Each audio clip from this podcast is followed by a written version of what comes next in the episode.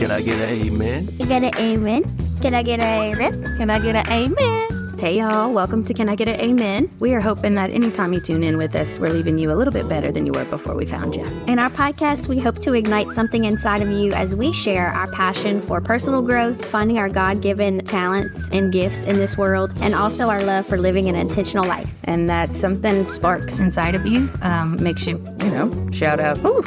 Amen. Amen.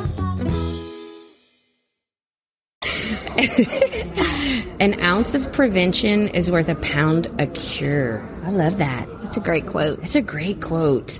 I'm staring at this beautiful leave behind. Is that what they? Yep. Yeah, that you made for Monica, right? Didn't you create this with her? Yeah. Just because it's so easy to talk about something you believe in, and when it comes to being a leader, um, we should all be taking time to evaluate and reflect on how we're communicating with others and how we're trying to be a positive influence to those people that we work with, those people that we serve.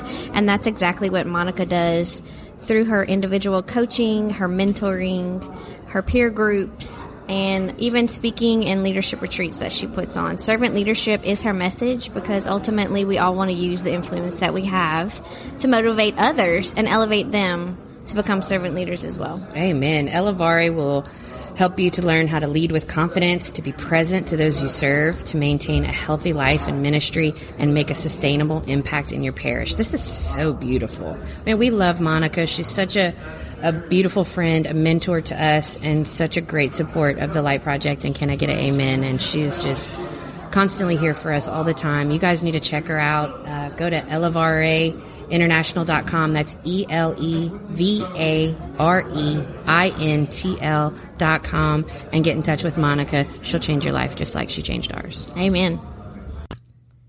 Yo, yo, yo, yo, yo. We are back in the studio with our favorite couple. No offense to any of the other couples that have been here, but the Petries hold a very special place in our heart and in Holy Spirit Studios. Episode 137, we think. Uh-huh. Um, and Christy, would you agree we probably wouldn't have 137 episodes if it weren't for these two? I mean, y'all are the cornerstone.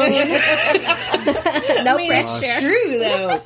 so many good guests have come from y'all. Y'all being great guests just in of yourself, and now y'all are here together, which I'm super duper stoked It- it's it's such a gift. It, it really is. Like just, uh, and really, it's it's the it's the fruit of so many relationships that mm. we've built over the years, and it's been a gift being able to share those.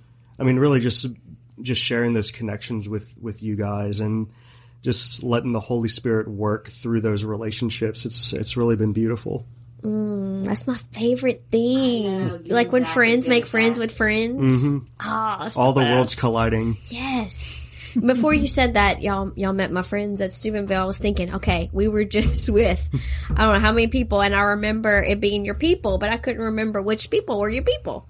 So who was your people? For sure. So my Yeah, my people, my the people, my people from Shreveport were the uh, were were Trey and Ellie, Trey and Ellie Weaver. Yes, You Ellie didn't get to wasn't meet there, Ellie, though, huh? but you got to meet Trey. Yes. They were on the pilgrimage with me. Oh yeah, Delightful human beings. oh they're the best. Yeah. People. Yeah. Yeah. Oh my gosh. So fun. So beautiful. Um, and he magically captured the trip on film um, while we were there. Yeah, So I he heard- showed you some of those pictures. I heard that in his episode. Now I'm like, can you Where are send they? me an email of these? I have them. I'll show them to Okay, you. good. Yeah. Yeah. They're so so good. So how did you guys, how did you meet the Weavers? This is a Shreveport connection. How So I got Shreveport that. connection. Um, it was whenever I want to say it may have been the semester that Emily was living in Little Rock. So for once, I had to spend like a semester in Shreveport by myself. So I was like, well, shoot, I guess I actually have to make friends. and so I mean, the one friend you had worked out really well. Exactly. It worked out really well. but so uh, it, it just so happened that the semester that Emily was in Little Rock, Trey and Ellie were just moving into Shreveport, and uh, Trey was taking on his new position as director of youth ministry at St. Joseph's Parish in Shreveport. Shout out to our parish in Shreveport. Yeah. Woo woo. And uh, I don't even remember how we got connected. Like I think it just so happened that like we may have like run into each other at a, da- at a daily mass. We introduced ourselves to each other, and uh, like we went grab we went grab a beer together and just kind of chatted and just kind of developed that friendship over time. Um, and then whenever we moved back to Shreveport for uh, for me to do my residency, um, at that point Trey and Ellie had gotten married. Emily and I were married, obviously, and so um, so just kind of continuing to develop that friendship while we were there for that year. Um, but yeah, they're phenomenal people. While I was while I was uh, living in Shreveport by myself, they were uh, they allowed me to kind of help serve with them in their youth group, and so that's kind of how I got to serve with them. Love that. We were talking about how how difficult is it to be Catholic in North Louisiana. They're they're getting better. They are. They really They- are. But I'll never forget our first summer. So like it's anatomy lab. I'm super stressed out. I'm definitely gonna like flunk out of school at this point. You know, all the The worry wart in you. Oh yeah. And so I'm like, okay, I just need to go to confession. And it's like Tuesday. Well, the only place they had confession was like outside of Bossier, some like random little church. The only place they had confession that I could make it to because, you know, I still had to good class. So I drive, I wake up early. I drive all the way there. It's like 30 minutes away. I had to cross the river, which if you've ever been to the, the Shreveport Bossier area, like you don't just cross the river and go to Bossier, like past Bossier for anything. Like it has to be like a big deal. And I get there and I'm like, Jesus. pulling on the church's doors and there's they're locked. Like there just wasn't confession and mass that morning. It just like wasn't a thing despite what it said on masstimes.org. And I just remember feeling so defeated and just thinking like, wow, people here just must not sin. because the only time confession is available is from like three to three thirty on Saturdays, and like, yo, that just really didn't work for me. oh my goodness! But I do have to really commend the entire diocese of Shreveport because I feel like, especially like they're really coming back. Like after COVID, they were like, "We're gonna be Catholic here, guys." Um, like they had a women's conference, a little devoted women's conference in Shreveport at St. Joseph's in February, and they were talking about having a men's one next year. And just, you know, I still follow all the social medias of a lot of the the pages, and they have more available confession times now. No, So I'm glad. yeah, Shre- Shreveport's on fire. They they really are, and I'm I'm excited to see how the Holy Spirit works. And then, I mean, Bishop uh, Bishop Malone is just he's he's awesome. He he's uh, He was actually my pastor when I lived in Little Rock. No way. Yeah. What a small world. I know. So I'm like in Little Rock. I found this one church. They had a, heat, a heated holy water fountain, and so I was like, I'm in. Heated holy water fountain. Like for Like your hands little- or your Yeah. whole body. Yeah. Like a little hot tub of holy water. yeah, like Yeah. little, That's what I'm little- picturing. I can see Emily. I'm in. like sitting in the fount. Somebody just bring me a glass of red wine, and I'll be here forever. Oh, that could be something. Oh, if it wasn't sacrilegious. But um, so sacrilegious? I don't know. Anyway, go it? on. I could go off. Okay. uh, but and I mean, it was really nice because it was like in January when I first started going to this church, and you know, the it's a little bit different latitude, way up, way up in Little Rock than it is here. I had to like get a coat, um, but so you know, like I went to this parish for six months. I fell in love with Monsignor Malone. He just was so real. Like I went up to him one day after mass, and Zach was with me, so I felt like I should introduce myself despite like the introvert in me, I was like, oh, I guess I need to like say hi. And his first response was, "Do you want me to marry you?" and I was like, "No, no, no, we have that covered." He was like, "Oh, thank God." and he's like, "And are you an LSU fan?" And I was like, "Okay, yeah, you caught me on that one." But uh, and I was like, "But do y'all have a chapel?" Like that's really all I'm asking for. He was just so such a, a great pastor, and you could really see like the diocese that he was in. He was there for a really long time, At like, l- at least twenty years yeah. at this one parish. So we accidentally went to a priest's first mass there, and he like had done the all the priest's sacraments, and so it was just a very special place. And so we moved back to Shreveport. There, Bishop Bishop Duca went to Baton Rouge, and then all of a sudden, they're like, "Oh, we're gonna get this new bishop." It's this guy from Little Rock, and I was like, "No way!" So, I actually got to go to his ordination and installation as a bishop. Ah. What's that like? It was really cool. It was extra cool because one of the OTs that I worked with in Little Rock, her and her family are Catholic, and um, they came down, and so I ran into her in Shreveport, and so that was so good. But it was just so beautiful to see so much Catholicity in an area that I legit thought was a desert when I first moved there. Catholicity. I know Like- Catholicity. That's a word. It's a million dollar word. They'll teach us so much. But um you know, like this was the place that I moved to and like I cried in my car because I couldn't go to confession because it didn't happen. And now like I'm in this room where they had to have his ordination and installation in the convention center because they don't have a church big enough for all of these people. And like it was just it was really beautiful because you know in Lafayette we're very aware how spoiled we are Yeah. um, and I mean, obviously, like we can always use more priests, we can always use more religious, and just um, an increase in vocations for sure. But like, we're very spoiled in life. I was about to say Yeah. when we first started this conversation, y it's not fair for us to compare any other diocese to this diocese. yeah, Yeah, we're we're so blessed. we it's really like it's it's a little uneven, unevensies. Okay, it's not even fair. but I love that little small world. yeah, Yeah. yeah. So Shreveport, Shreveport's thriving. So I love like hearing, you know, that they're taking kids to Steubenville and they're doing all the things. And hearing, I know I listened to a few of the mini episodes, and I heard a couple of them that were from St. Joseph's, and so it's like it's just good to know that, you know, the church is alive. I love teenage boys. Like they're so brave. They want to Yeah. come on the mics, and, and then they're just like, "Duh." uh, yeah, Radio that's exactly silence. what happened. Like, okay, let's get some questions to ask. Okay, questions. It ended up being about three and a half minutes. Yeah, it was it was a mini mini It was a episode. mini, mini episode. It was They were awesome. so sweet though, and their manners, and you could see like they were from different schools, but St. Joseph's was their like their common ground to be able to talk about faith together. I just loved that, seeing Yeah. that at such a young age.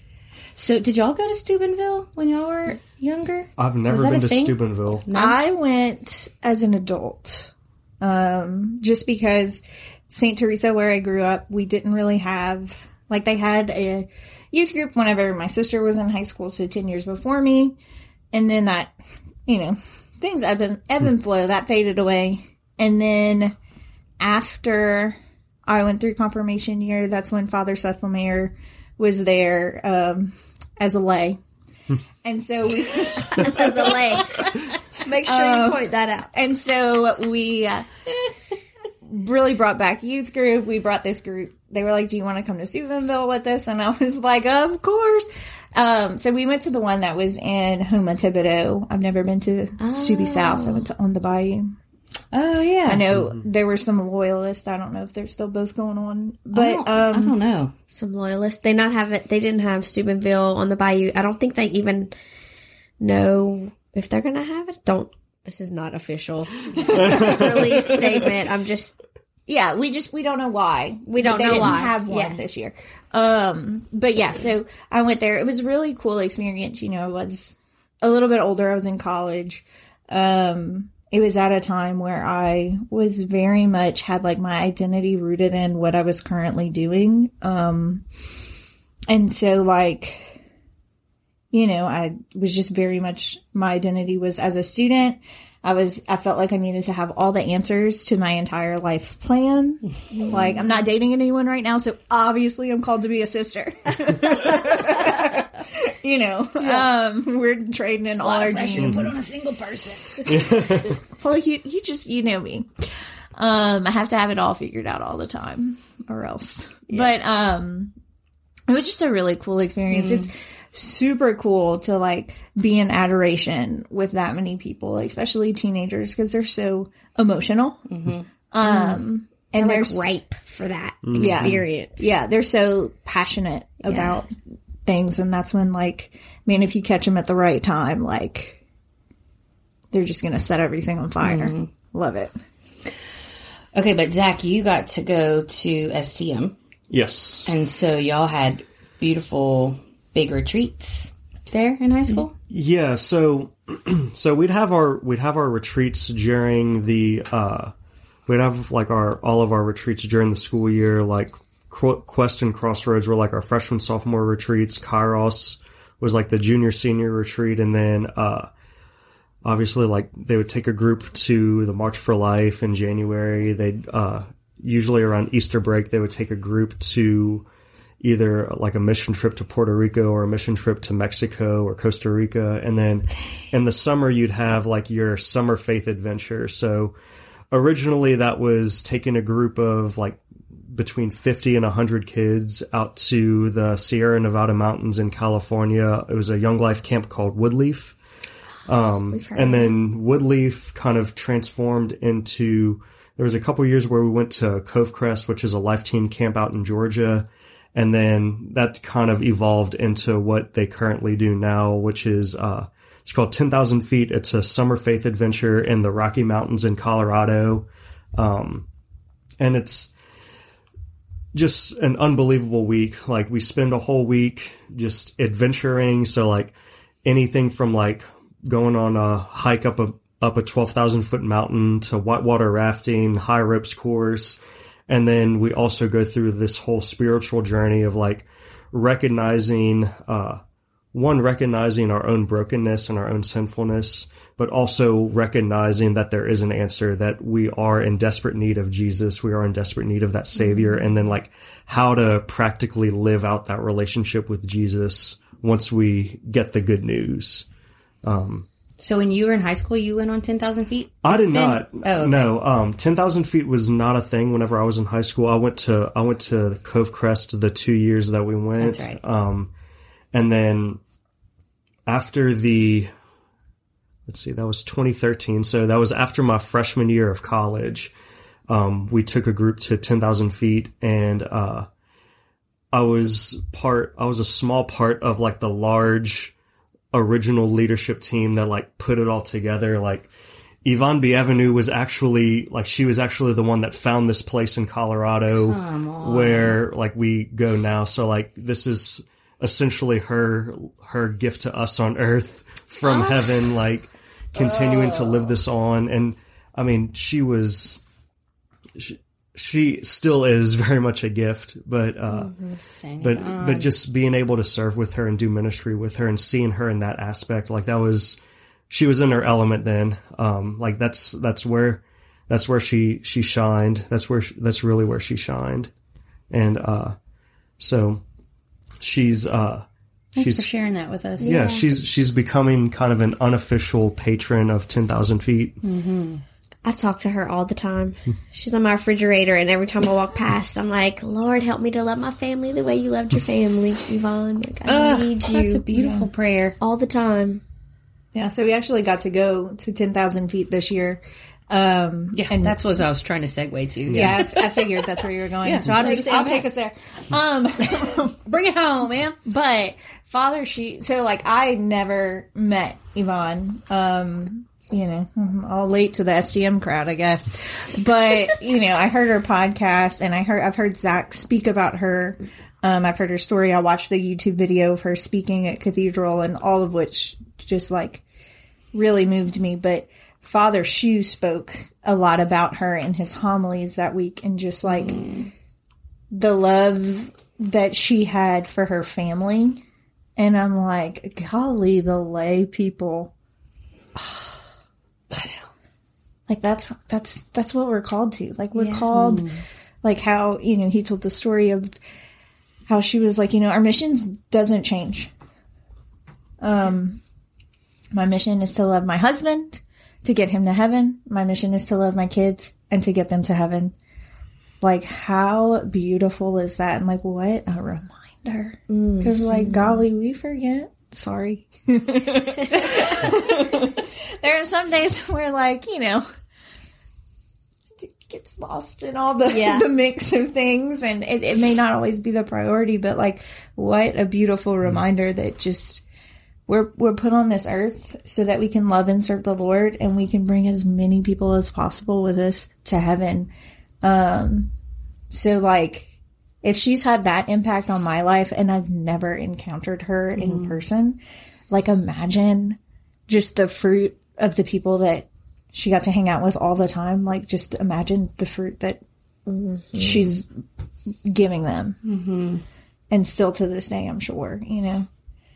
We talked about her at Steubenville. I can't remember who it was we were talking to, and we were saying like, if you've never listened, start with her episode. Because after we had her on is when it was just like droves of people came to listen to her, and um, yeah, just the simplicity of her heart, but yet it was also so complex because you could see the wrestling she was having, and I remember her saying, um, you know, when I get to heaven, if there's any way that I can just like reach down and touch my children and make them know that I'm present, I'm going to do whatever I can to let them feel loved. And it's just mm-hmm. like, gosh, that mindset that she had just reminds you not to cling to the things that we want to cling to so much because when you don't have the luxury of that, you know, like we have the luxury of choosing. She didn't really have, I mean, I guess you have a choice always, but like, she knew her life was ending. Mm-hmm. Gosh. So to have that perspective, it's no wonder so many people already kind of talk about like her being a saint because she is touching people that had no idea who she was before or never met in person. And that to me is such a sign of like where she is, you know? Absolutely. It's so cool. What you sighing for?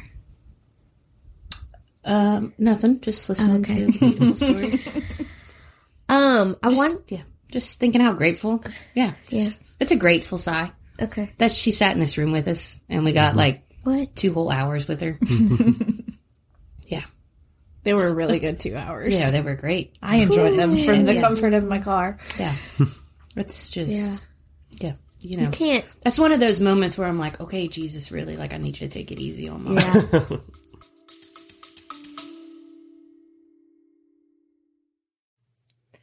The sacredness of a woman's influence. Gather with the Diocesan Marriage and Family Life Office and the Light Project for a Mother's Day reflection as we explore the sanctity of motherhood and the impactful influence of women.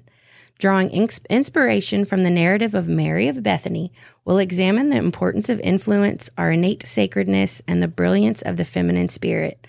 Our very own Leah Landry and Christy Fredu will be your speakers at this beautiful event. This one's for the mamas. It's a Mother's Day reflection at the diocese. Register before May 3rd. Um, on the diocese website, we will plug that for you in the show notes. You can also visit our website, and um, we hope to see you there. And like you have it recorded and saved. To Forever. like hear those words forever. I mean, she's, yeah. Yeah, Saint Eva. I think this is a sign that we all need to go back and listen to her episode again to be reminded of that. Yeah. What were we going to say? Um, I was gonna ask y'all. I, I just look up to y'all so much when it comes to holy friendships. Did y'all ever have a time in your couple life where it was like awkward to make holy friends? I mean, I feel Maybe like I'm awkward awkward, isn't- every day. Yeah, yeah. That's that's a um, da- that's a daily occurrence for us. I don't know how I have any friends. Y'all are so funny. Oh my god. Like, we're always awkward. Maybe that's why I have friends. I don't know. They just feel bad. They're like, "Oof." Just take her under my wing. I mean, I thought that's what you were doing. We had dinner one night, and I was like, "Ooh, he really wants to fix me." so obviously, that's what everyone else or thinks. or after our after our first date I, I think like I'm in my I'm in my car thinking like man that re- that went really really well.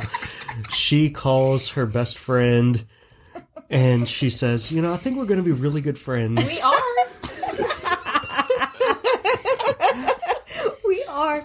I mean, you know, it's it's always like weird to make friends, at least for me. Um, because I don't like to be vulnerable. Yeah. and like, you know, whenever you're developing a relationship with someone at some point, like, you gotta be I think I vulnerable. have to just video this whole thing because I'm missing the gems of this conversation. I just Um, brought this up right here. Go on, him. It's so, hard to make friends. I'm like, where'd y'all go on your first date? We need to circle back. sorry, just let me live my life. Um, so, you know, like it's just it it it's hard to make friends. It's harder to make friends like when you're an adult and like you know it's one thing when you're in high school and like you're forced to be around people. Like you can kind of have work friends, but at the same time, like you're forced to be around those people like 40 hours a week. Do you really want to see them 41 hours? Like I don't know. Um. And I mean, to be honest, a lot of the friendships that we have, especially as a couple, like just praise God, my friends have liked Zach. Zach's friends have liked me. Um, and they're like just good people. And so like we've just kind of evolved from there and kind of met each other's friends. But like, man, we are so super blessed. Um, just in that we are, people are okay with being vulnerable with us. Um, and you know, like texting one of my our, my friends that she's um an expecting mom. We're you know kind of going through some stuff together, so we check in on each other and uh like she's following up with my appointment went well, all this, but like, can you pray for us? Um. And like I think of that as such a privilege that someone feels safe enough to know that like I'll ask as many or as little questions as you can or as you want. But like I'm gonna do it. I feel a little bit more um, moral responsibility to make sure that I pray for them whenever they ask. um, but just also to know like it, it gives me almost a tiny bit of affirmation to know that okay well they see that in me they realize that they can entrust their vulnerable moments with me so i probably should be vulnerable with them but also that um okay maybe we're kind of doing something right Yeah, y'all are. um you know like they they see that we're trying if nothing else that's what we're doing and, and I think it. I think also it's uh, it, it's a gift to have those relationships that essentially everybody wants the same thing. Like we, Yeah. like all of the people that we we've been blessed to journey with, they all desire. They all desire ultimately to get to heaven and some like whatever that may whatever that may look like for for them. Like we all have different gifts, we all have different kind of charisms, but every like all of our friends like desire sainthood they desire holiness and whenever you base your friendships off of that it makes it it makes it so much easier to be vulnerable. And uh and i think a lot of i think so much of so much of like true like holy friendship is giving the other person permission to be vulnerable. And uh I, I can't really say how like how you do it or uh, I guess I guess maybe model that vulnerability yourself and like I'll essentially by you being vulnerable with your friend it gives them in turn permission to be vulnerable with you um, but I think I think really the what, what's been a gift for us is just surrounding ourselves with people that have kind of that same end goal in mind. It's everything. We were talking about that yesterday. Um, my best friend just gave me a book. Find Your People, I think is what it's called, Jennie Allen. Um, and it's been such a theme, I think, in my life lately and some of my friends' lives that that's the, that's our goal, right? We um, the goal is to get to heaven, you know, to to be a saint, maybe a great saint one day, but certainly just to get to heaven and to get each other there. And you know, at at our age, you know, later in life, kind of just getting on this journey where that is the goal at the end of the day, it's really difficult um, to find the right circle of friends that um, bear fruit and um, having to shift the way um, we hang out and what those conversations look like and what we're doing when we're hanging out and all those kinds of things. I mean, it's it's I said this to a buddy at work today. I'm like, being holy is not for the weak. No, you know, and no. it's totally different when it kind of comes out of nowhere like it did for me. Um, because everything shifts. Yeah. And, you know, just, I mean, even at tennis last night, I was on my way to tennis and I was praying the prayer I would, you know, the prayer I pray when I get on the court too, and just getting there and being with my friends and them asking about life and noticing the joy and, you know, these things that we get to do. I don't know. It's just everything's shifting. Um, and I know I can't be the only one. You you feel the same way. That sometimes it's difficult to find that circle of friends that you feel safe and comfortable enough with to get vulnerable. And I mean, I don't know that I'm even already there. Like I got vulnerable yesterday, and then hours later, I'm like, "Thanks for letting me get vulnerable." you know, like, almost kind of takes the joy out of it. Um, but it's want still so new. You I don't know, want anyone to think that like we only hang out with people that go to daily mass every day because like we don't. That's just Oh, no, not no, no, not in our cards at this moment in life. Um, and there have been a few friendships, especially for me, um, like coming out of like high school and college. At those times, they were just really hard, where I had to kind of slowly let go um, to realize that like I can still love you. I just need to love you from a distance because you're really hurting me. Um, and you're really bringing me towards the near occasion of sin. And like, that's not okay. That's not what friends do. Um, but also, like, still having the same friends that I met my freshman year in college, but just as a whole, we've grown, but also like the small invitations where even if we're not all at the same point in our journey, that they're okay with being invited like to different places and spaces. Like last year for my birthday, all I did, all I wanted was a mass. Um, so we had mass at our house, and there were like ten people. Um, That is so cool. any of my priest friends listening, y'all know it's getting um, it was really, really special. You know, Bear got to be there.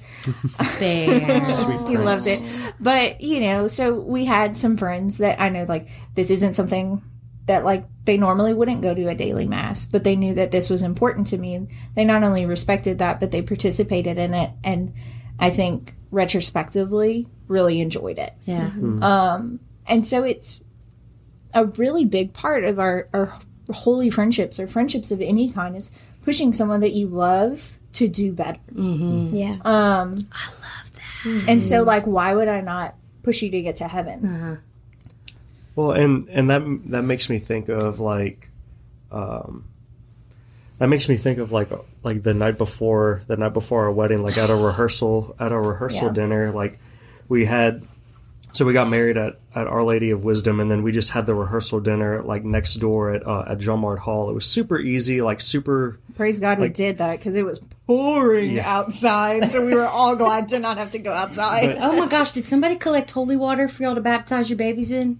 I'm guessing not. Okay. know. Anyway, go but, on. Uh, but it, I mean, it was it was super chill. Like we we just we had a big gumbo at, at Jean Mart Hall, which was nice because everybody was able to visit and all of that. But the thing that was, uh, I think, the coolest part of the night was uh, was we asked Father Rene Pelletier to uh, sit in the confessional and like just throughout the night hear confessions and. uh like we it wasn't like it wasn't like oh if you're in the wedding you have to do this but like we just no. said like we just said like look father Pelletier is going to be in the confessional if you want to go like the the lights on for you basically and to see like all of our friends and family like lit, like literally run. Run. to the confessional uh that was like that was amazing and it was such a gift to be able to see that and like participate in that with our friends and family and uh the more I think about it, the the more uh, I find like just living a like a sacramental life like that,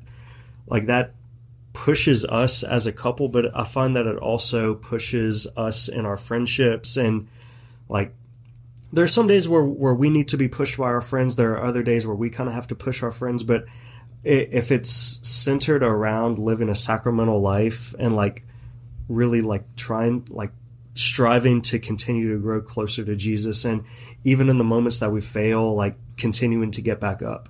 Um, like a, a quote that we constantly kind of went back to whenever we were at 10,000 feet earlier this month was uh, like saints aren't saints aren't saints because they never sinned because they were perfect.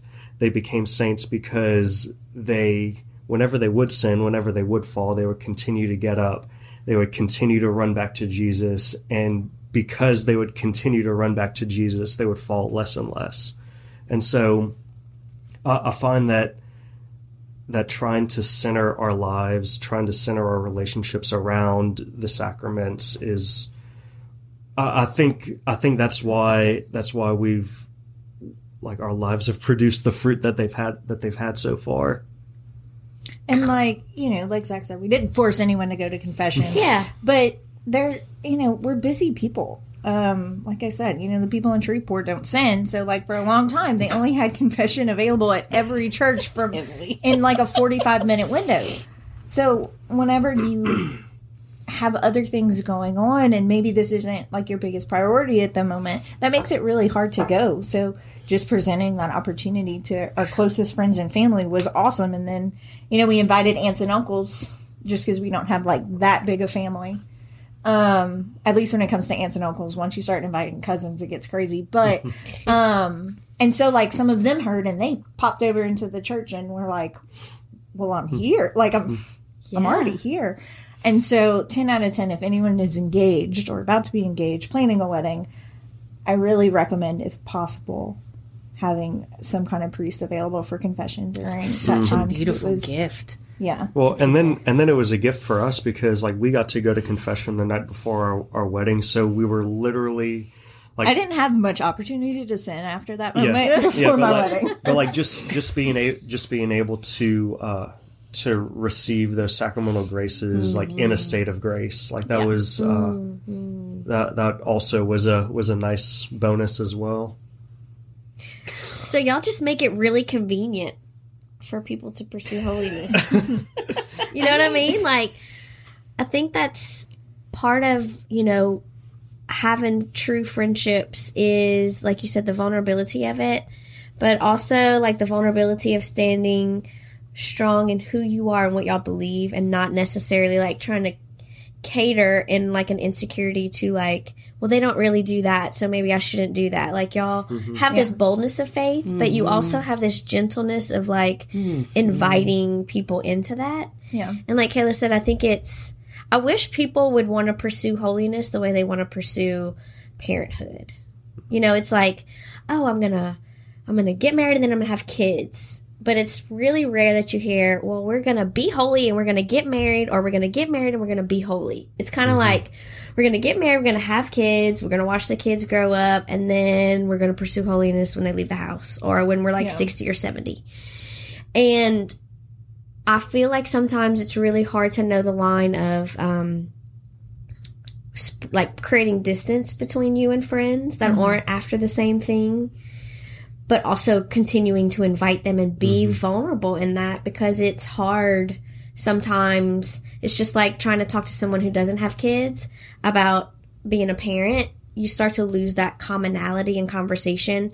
And for me that's when it becomes awkward because i'm not really interested in what you're talking about mm. and you're probably not really interested in what i'm talking about. You know what i mean? Yeah. Yeah. it's that weird awkwardness. Well, I, I think a really good way to find a boundary is if this person is bringing you to sin or the near occasion of sin, and not necessarily like y'all are going to the bar and getting drunk together, but Yeah. just like, like for me and one friendship in particular that I just remember, like I just felt like she was dragging me through. There was no life in it, and I was like, you mm-hmm. know, I think. Now, granted, now ten years later, I feel like we could probably go have coffee and like it'd be fine. you know, I won't need to run to confession after. But if if someone in your life is is giving you that angst, then like we need to respect that. Maybe pray, maybe discern. Um, But one thing that like, no matter what or where our almost all of our friends are in their journey, is they know that like if we're gonna go to Sunday brunch, like okay, well, we're going to go to eight o'clock mass. We'll meet you at nine. And a lot of times we vocalize that plan where even if you aren't coming to mass with us, we're like, low key unintentionally reminding you like, oh, it's important Sunday. to us. Yeah. It's Sunday. We go to mass on Sundays. Low you key, know? unintentional. Yeah. That's sneaky Jesus. Um, and it's it's not intentional. It's not always for the sake of like, oh, I have to really convert this one friend or whatever. Um, but I think that's just that's kind of how the Holy Spirit works, and that's how He allows Himself to like work through us. Is just those gentle reminders of like. Oh, it's oh shoot! It is Sunday. Like I can't mm-hmm. do Sans Pond Sunday because I haven't gone to mass on Sunday. Sans Pants Sunday. It's like what? Sans Pants Sunday. Yeah. Sans pants. Um, sorry, Kayla went to Europe recently, so I figured you know, Sundays just changed so much yeah, my but you know, just just to kind of like gen- gently remind, like, oh yeah, it is the Lord's Day. I would love to go to lunch with you, but like, let's do twelve thirty because we're serving at 11 Mm-hmm. But like, if I see you at mass, I love to see friends at mass unexpectedly. Yeah. Like we just the saw a friend. We went to noon mass before we came. We saw a friend at mass that like I really didn't expect to see him there, and so it was just like, hi, Yeah. I'm glad to see you. Like, Did I go to the cathedral? no, we uh, went to we, STM. we, Father Shu did a pop up mass at the at the shiny new chapel. A pop up mass? That's cool. Yeah, no. Stalking him's getting super old. I can't keep up with this dude's schedule. I'll drive all the way to Myrmidon and from there. He's like, where's I go to Walter? STM, he's not there. I'm like, what? what? yeah. I, I feel like I feel like eventually he's going to need to learn how to be in two places at once. Yeah. Somebody's gonna have to clone him. Yeah, Yeah, or clone him. yeah, he's fantastic. We'll get Padre love- Pio to really Oh, help him. Padre Pio. Y'all saw that movie that's coming out with Shia LaBeouf? I'm so excited to watch it because he's such like a method actor. Did you see him in the picture with Bishop Barron? yes. I was like, this dude got to meet someone that's like legit gonna be a saint. Probably the minute he dies. um, that's not fair. I went deep dive into like, wait, Shia LaBeouf, what's his journey? And I think like his dad's Jewish, but his mom was Catholic, or vice versa. And he went on this, um, not is it a pilgrimage with the order that um Padre Pio. Padre Pio was, Was it a pilgrimage or did he just uh, like live in the monastery? I think he for a I think he while? lived I think he lived there for like either a week or a month, like an extended Yeah. an extended period of time and like immersed himself Yeah. into like that lifestyle like yeah. like he he woke up whenever they did like he would go to prayer with them like he would work whenever they would work like eat with them like Bro, that's sneaky Jesus. Mm. Mm-hmm. That's what I'm thinking. If he comes out of that unscathed by any level of holiness, I don't know how that's going to happen. I don't think you can. I don't think you can either. I don't think you can. I don't think Padre Pio would allow that.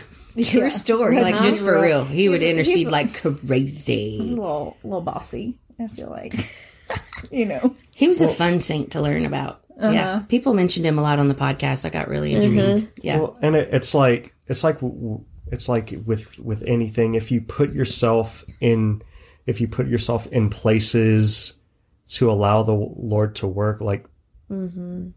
more times than not, all we got to do is just get out of His way and let Him do His job.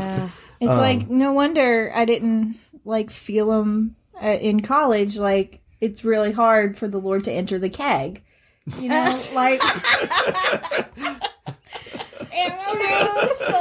Like it's the only place. hard for him to get to the kegs and nightcaps. Okay, yeah. Like I'm not saying that the Lord is not present on McKinley Street. Um nor did I honestly didn't spend like that much time there. I just feel like everybody in the Lafayette area just knows. Yeah. They understand that that that uh metaphor there.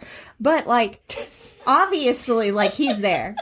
Um Clearly. he's omnipotent, he's everywhere. We know all these things we learned in Sunday school. But like that's not where you're gonna find the Lord unless you have some like weird outer body experience, probably coupled with like some things that aren't supposed to be in your body legally, at least. Um, however, Did I tell you about that story with me? however, if you're hanging out at like with some friends, even more casually at home or a mass, or you go to a talk, or you know, I love a good like mass and pizza date, like that kind of thing. It's a lot easier for the Lord to come into your life. Um, those like Zach said, those places, those spaces, um, you know, Well, and and even and even in and that's this is something that I've kind of I've learned as I continue to mature in my faith. But e- even in the moments that like I go to mass or I go to adoration or I go on a retreat and I don't receive that like immediate spiritual consolation or emotional consolation that I'm seeking, that doesn't mean that that the Lord's not working. Like that's it- it's still those seeds that are being planted. It's uh I, I forgot I forgot which it, it may have been Father Father Broussard may have told told me this or Father Sibley, but one, a priest told me this previously where like if uh like more times than not you don't necessarily feel that you're getting a sunburn, mm-hmm. but like you're still getting a sunburn. Like if you go mm-hmm. outside, the UV rays are still hitting you and it's still changing you. It's just like that whenever you're in mass or in adoration, even if you don't necessarily see the Lord working on your heart, that doesn't mean that you're not being changed. Mm. That's so true, oh, but I'm sorry for all my true. giggles. I'm thinking about so for Mother's Day, we were at my parents' house at the pool, Oh, oh this is gonna be a good summer. and I didn't, I didn't think that like, you know, I didn't think I was getting any sun. well, also pool. I didn't think we it was going to be like. I didn't realize how hot it had been. I didn't realize we're actually going to get in the pool. I thought it was going to be like just sit by the pool. So I put on my bathing suit. We're outside all day. I didn't put on any sunscreen except my face. You know, gotta gotta protect the face. Um, You're a moneymaker. Meanwhile, Zach like put on so much zinc oxide sunscreen that he hugged our nephew who's wearing like a swim shirt and he's like white now. Um and like Zach and my mom are fussing at me and I'm like, I'm Puerto Rican, it's just my base tan. it is a solid base tan. This is probably the darkest I've been in years. Do you have a picture of this sunburn that we're gonna be able to post with this episode? Absolutely not. I was peeling yes, you do. You I was- do, don't you? I was Yeah, peeling dead skin off of her back for a week. Oh my gosh. but sorry, that was a, a really That's why the giggles. great analogy, but that's all I'm thinking because I'm like, I don't need sunscreen. Puerto Rican. Maybe not in adoration, but probably in the swimming pool. Probably. Um, that makes a boatload of sense. I do like that analogy a lot too. because it is really difficult sometimes to to feel all the feels, especially if you're like me and you're already feeling all the feels. um, and so You're like it me and sneaks Christy. up on you, yeah. I'm like, Where are they at? I was talking about that in spiritual direction. Sometimes how hard it is to be friends with Kayla because I'm like, she's over here bawling in the corner, and I'm like, straight into. Your spiritual director's probably like, she's a slop kebab. I'm always you like- don't need to, don't compare yourself. I'm to her. trying too hard. She's a hot mess. Well, and and I think uh, I I think there's there's certainly some there's certainly some like spiritual maturity that comes Yes. with like not like not receiving that emotional or spiritual consolation immediately, but still choosing to go back the next day and the next day and still saying like, Lord, like I don't feel you right now. Like, I'll be honest, I don't feel you right now. Mm-hmm. I don't see you working, but I trust that you are and I'm still showing up for you. But you're here. But you're here. That faith. Oh my gosh, that's so true. I'm like, God sometimes laughs at me that even after like a retreat or any kind of adoration, I feel I go straight into desolation. he's like, I'm gonna put it to you. No, I'm kidding. I think he's really just trying to make room in my heart to receive what it was. But and he knows that if I would receive it in the minute, it would be like that carrot. Mm-hmm. And I would chase after the carrot instead of after him. Yeah. So don't stop showing up. Yeah. Don't stop showing up to get that tan. I'm working through some brokenness right now, but all I just heard from Zach was Kayla's spiritually immature. and you're not the first holy person to tell me that. And I'm like, you know what? If that's the case, I'll hang here It's- for a little bit. I don't I'll, think I'll that's what in that the little. means. No, that's just what I It's heard. not. It's not That's about spiritual. me. It's not not you. spiritual immaturity. It's childlike faith. Oh, yes. Oh, there you go. Look Yeah. at that. How quick he changed that Look, narrative. That's what I'm talking about. Zach's the man. Zach's up for spiritual directees if anybody needs them. Oh Are you going to do no. that? Are you not going to do You that? I'm kind of waiting on you. Oh, gosh. I'm. You already unofficially spiritual direct, spiritually oh, On direct me. microphone. I was gonna say So- he um, already has a big old mess at home to deal with. Oh my gosh, so ill-equipped. Gosh. you're not No, you're not. ill-equipped at all. That's why we like y'all coming. We learn so much from Y'all, y'all. y'all are the reason I feel so comfortable in my own skin chasing holiness. Hmm. I remember when Emily, or when sh- we were in Shreveport, you were up there Yeah. with me. And she's like, y'all come have coffee with me in the morning. Like, I can't even think of a time any of my friends were just like, let's go have coffee before work. Cause that's just not how me and my friends Yeah. used to hang out. It wasn't over coffee or tea. It was over wine and tequila and beer pong, which is still fun. But I remember thinking, huh, I've never done this before. And then just that little breakfast. I know. Isn't that crazy? She wouldn't stop talking about you after that. Oh, the whole way home. Like whatever she saw in you, she wanted. I wanted it so bad. yeah. Yeah. Y'all are gonna make me have feelings. But it's so true. And that was what, three, four years ago? Three mm-hmm. years ago. First watch. Yeah. yeah. Yeah. The brunch place in Shreveport that doesn't serve alcohol that I've Come to find out. yeah. I mean, which was probably for the best because we ended up going to work. I think. Well, I'm not talking about that instance. There was Yeah. the first time we went. I was like, "Oh, let's go to brunch," and then I was like, "Oh, this is breakfast." And then you mimosas. came on the podcast and just totally wrecked me. I mean, I, I listen back to your episode Yeah. constantly. Oh gosh. That's why we're asking you, like, when are you going to do this spiritual direction thing? Because I know you don't see your gift, but there's no freaking way you're not called to that. Like, there's just not. Oh, after the episode, my mom did. I feel like Zach could be a good spiritual director, Yes. and I'm like, I, I feel like you're just seeing my husband for the first time. Yeah. You're like, okay, this is why I married him. Yeah. Yeah. He's going to spiritually direct me right into the pearly gates. Thank you so much. That's what we're that's what we're aiming for. Um. I put a little mini quote on my um, Oh. presentation last week, and he comes up to me after he's like, "Did you really have to call me out?" I'm like, "Oh, did you really have to change my yeah, I whole saw life?" that. Yeah. But did you really have to change my whole life? In that one sentence of saying, "This is a love that deserves a response," I'm like, "Dang." I'm still trying Dang. to figure out what that means. like I'm still pondering the word love. Father Nick broke it broke that phrase down for me so beautifully when I was asking him about um examining my conscience. Like I really wanted to dig mm-hmm. deeper into make it past the Ten Commandments, make it past, you know, that Corinthians verse of mm-hmm. Kayla's love and Kayla's, you know, mm-hmm. not boastful and Kayla's not this, Kayla's not that. And then I, I, ke- I kept going back to what you said and Father Nick reiterated it and he said, when think about every moment in your day when something beautiful or something crappy is happening to you how are you responding to god's love in that moment? And then it really hit me in those really tiny tiny moments of um like a little a little burst of road rage or a curse word which you know for me comes out like oxygen and sarcasm.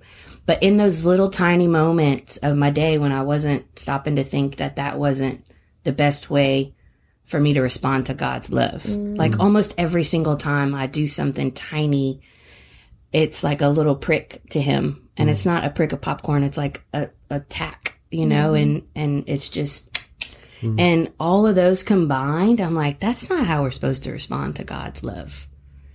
You know? You're starting to sound like Saint Therese. Even mm-hmm. on the tennis court, like when you get frustrated with yourself or frustrated with your partner or your opponent, mm-hmm. I, instead of getting frustrated, I started freaking saying Hail Marys.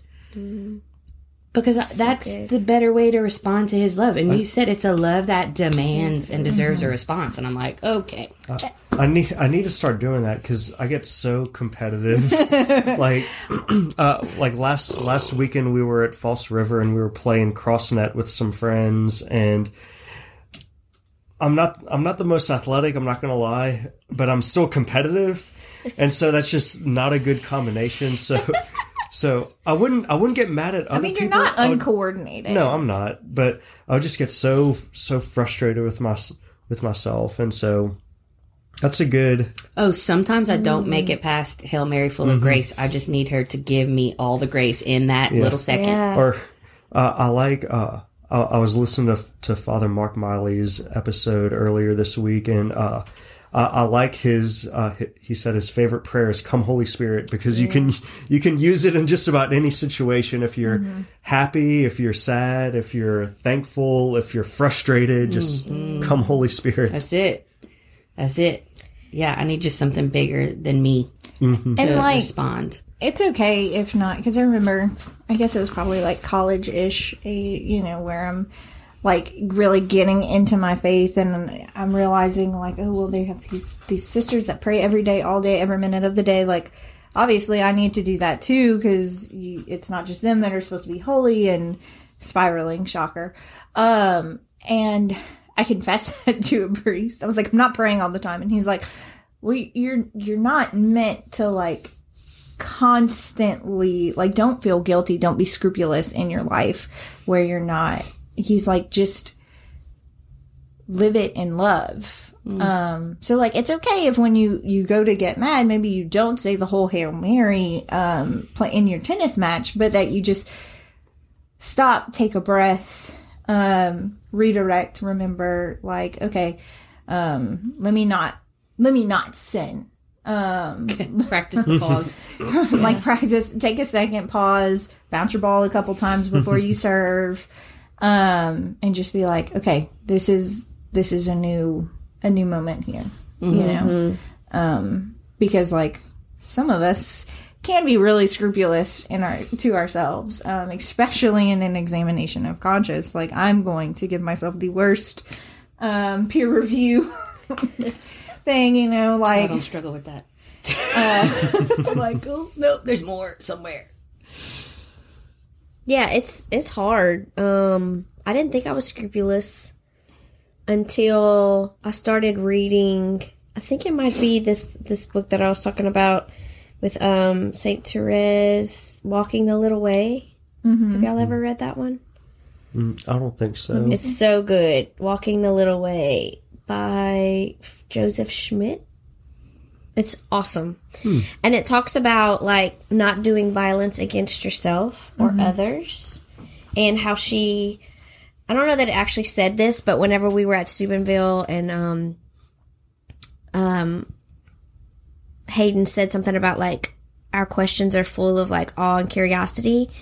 I thought like what if I could use the gift that I have of curiosity and instead of being scrupulous with myself because I'm more scrupulous with like, oh, I shouldn't have said that that way, or mm-hmm. I wish I could go back and do that over, and then I kind of beat myself up over it that way.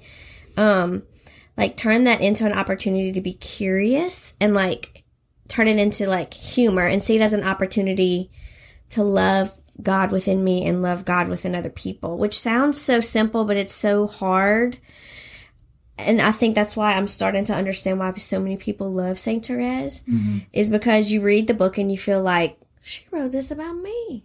and I'm like, how many other people think that? You know, it's like these little irritations and these little things that come out in other people that you make it about you. And she just shows you like how she used those for opportunities to love God and to let God love her better. Mm-hmm. So when you said it just deserves a response, that's kind of when it clicked like, oh, that's exactly what she meant. That was her little way of like all those little annoyances, whether it's ourselves or others, are opportunities mm-hmm. for us to love ourselves better and love others better. Mm-hmm.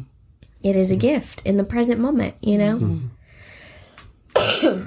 her her theology or like her whole spirituality mm-hmm. was so it's so simple but so complex. But I think I think the simplicity of it is what makes it so hard, at least for me, uh-huh.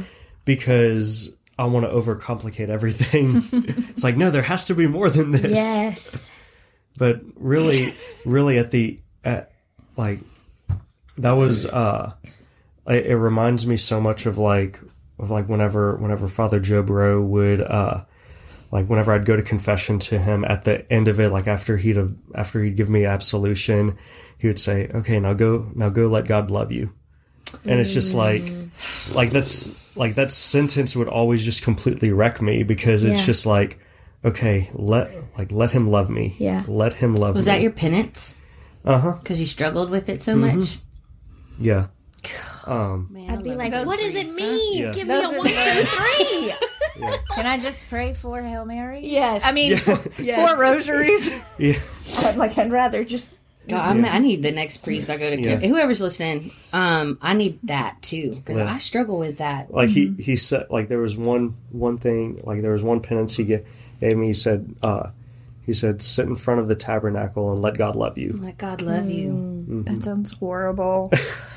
I mean, like the the action sounds great, but like I would feel the need to stay twenty four hours. Yeah. Like, Mm-hmm. like how long do how long do I stay? Am I doing it Does right? he really love me? Uh, Does do he you really love me yet? Does he love me yet? Is this enough time? I mean, it, it, it reminded me of like I, it was one one of the one of the episodes that Father Dupre was was on. He said he he would love to intentionally give like scrupulous people like Yeah. very very easy penances because it's like no like I like like I'm a horrible sinner like I been deserve bad. yeah I've been bad like give m- like make me make me pray five holy hours or like Made me work and, for and it. it's so He's like, and go it's- hug your mama. and, and and really but really though like it's so but really though it's so like that's that's such a damaging way to like approach like your relationship with Jesus because really like no amount of holy hours no amount of daily Yeah. masses like nothing will ever like there's nothing that we can do that will allow us to earn God's love. Mm-hmm. Like Jesus loves us so much that he chose, like, willingly chose to die for us, and not just us as in humanity, but like me, Zachary, Emily, Christy, Kayla, and like who who am I to say that that wasn't good enough? Right. Like who am I to say that that sacrifice wasn't good enough for me? Who am I to say like you know what Jesus like your sacrifice on the cross was okay, but I still need to pray these five holy hours Yeah. because that will make me good enough. Yeah, I need to perform. Mm-hmm. you haven't done enough. Yeah. I remember Ooh, I like that. um, doing confirmation retreats when I was in college. We did this one skit um, where, like, you have your your three bad mama jammas that come in to go to confession, and they're talking in the confession line, and it's like, "What did you do? Like, you know, what are you in for?" And it's like, "I peed in the holy water font," or you know, like, "I tripped somebody on the way out of church." Like, I'm sorry. what? We were okay. It was Is that very- why it's warm? you know, like Not a jacuzzi. It was a very dramatic skit. You know, like we, we tried to make like the beginning part funny where and then like you have where they like go my off gosh. to the side and they do like confession. Um, and then they come back and they're like, oh, you know, and they all put in bets, like whoever has the worst penance wins, whatever. And so it was a uh, like an ad lib kind of skit, and so like people would throw in their car keys, they you know throw some money, all the things. Um, and so, you know, like one comes back with like seven rosaries, and the next person has to like stay in the chapel for hours and hours. And of course, like the last person, you know, that's where that's where you get the moral of the story. Um, and the priest would tell them, like, okay, you have to go out to the prayer garden, get in front of the crucifix, look at Jesus, and say, "You did all this for me, and I don't give a damn." Three times. And so, like in the skit, they would go out and like we'd have somebody like on a cross. Um and as soon as like you know emo- like no matter how many times i've seen it and i know these people and they didn't do whatever sins that they said they did in the skit it was just so emotional to hear someone say that. And then like the jesus of the skit would get off the cross and like give them this big hug. Oh And- my gosh. Like that visualization like no matter how much i laughed in the beginning about what these people came up with what they said they did like how many hours of whatever penance they had to do um just that that visual of of seeing jesus get off the cross and come to you um also reminds me like at 10,000 feet one of like the really beautiful um it was really cool for me to go. It was the first time I'd ever went i got to you know hear some of the talks learn some things but just the the visualization and the intentionality that the team has put into the flow of the week is amazing well they start off at the beginning of the week you kind of situate yourself in a position in relevance to a a statue of jesus and just like are you facing him are you facing away? Are you looking back at him? Are you close? Are you far? Are your hands open? Are they closed? So What like Christy, means? they put uh, Jesus in the middle of the room, mm-hmm. and then have everybody kind of stand. Right. This is how You you, can do do- whatever, Whatever You go posture. wherever you whatever posture you want, however close or far away from him you want Are you reaching out? Are you laying down? Are and you, like you just go and just get and be mm-hmm. where you are, who you are, and like just the image of that. Mm. Yeah. And then, like she said, they're asking, like, well, are you looking at him? Are you. Like in a reflection afterwards? Like what yeah, like kind of part have? of part of the talk in the small groups. We Okay. talked about that after, but at the end of the week, like off the cuff, Lance Strother did it where like he moved the statue. He had one of the the leaders get into the same stance that he was in the beginning, um, and he like picked up Jesus and like brought him closer and then like set him into his lap. Um, and like the intellect in me is like, oh well, it's just a plastic statue in his lap. But like the heart in me is just like, you know, I'm an adult here. I know this. I've seen this. I've told kids this. I've told people this. I I know this. But like sometimes we just need that visualization and that reminder that like mm-hmm. Jesus is not a statue. Yeah. He is living. He's living in the Eucharist. Most presently, he's living on the cross for us. He's living through the Holy Spirit. He's living through the intercession of the saints, through the intercession of our friends and our family, and he is coming to you. He's getting off the cross. He's not a statue. He's not just there. Hmm. Like, yes, we obviously, it'd be great if we'd be at his feet with our arms wide open, ready to climb the mountain. You know, like, that would be amazing. And I would love to live there. But, like, he is our God that loves me so much that, like, he's not going to leave me mm. in the corner of the room, turn around. He's going to come and find me in the dark and twisty. He'll find me at the keg. Might be a little hard. it's kind of dark in there. But like he he's not in one place. Mm. Like it's so beautiful that we do have these places and spaces that we can go to that are devoted to the Lord, like our churches and our chapels. It's beautiful that we reflect and respect that honor and dignity that it deserves with the gold and the artwork and we raise the reverence of the space. But like how much more beautiful is it that like God's going to find me in my bedroom, in my house, on the bathroom floor, mm-hmm. wherever I am. Mm-hmm. And sometimes it might be one of our, our medals or images that as as Catholics we get to venerate and have in our homes and our mm-hmm. spaces. Um, it might be through my spouse, it might be through a friend, through family, through a prayer, through a song. However, that I need to be spoken to. Like God is gonna use it. That's so stinking cool. Look at Emily. I mean, preach, girl. that was so good. So I'm reading about Saint Hildegard right now and just how she like was um one of the first women to ever actually get permission from the Pope to preach in a way. Like obviously she didn't perform mass as a priest, but she actually got permission to like preach and and spread the good news. Um did You take a permission to do that? well just it wasn't a thing like women didn't talk then you know um back in the 1100s Good for her for asking permission. I'd rather ask forgiveness, but okay. I don't think she really asked for permission. I don't think she asked for permission. No, so I know much- what you're saying. So as she got permission. Yeah. Um. Was but- she one of the doctors of the church? yeah. The So I'm four women? reading that book.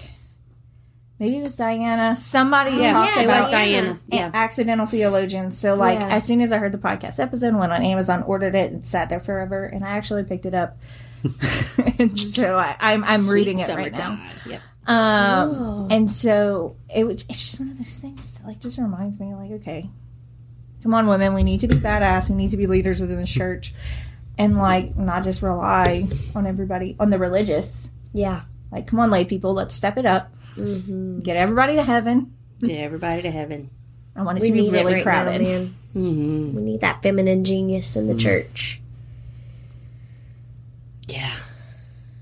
I've been like so blessed. Like, just I'm gonna just share a little praise, but I've been so blessed um, the last few months to kind of witness a few of my friends, like you know that core group um, with me, just walking a little closer and closer, and you know watching their families transform and their marriages transform, and all these really beautiful things happen, and ugh. Oh, it's just it just gives me the warm and fuzzies. it's good stuff. yeah, our little feminine hearts. He made us pretty special for a reason. Um, how's the business? Booming. It's weird, y'all. It's weird. It's, it's so weird. Um, I'll I'll say this like forever.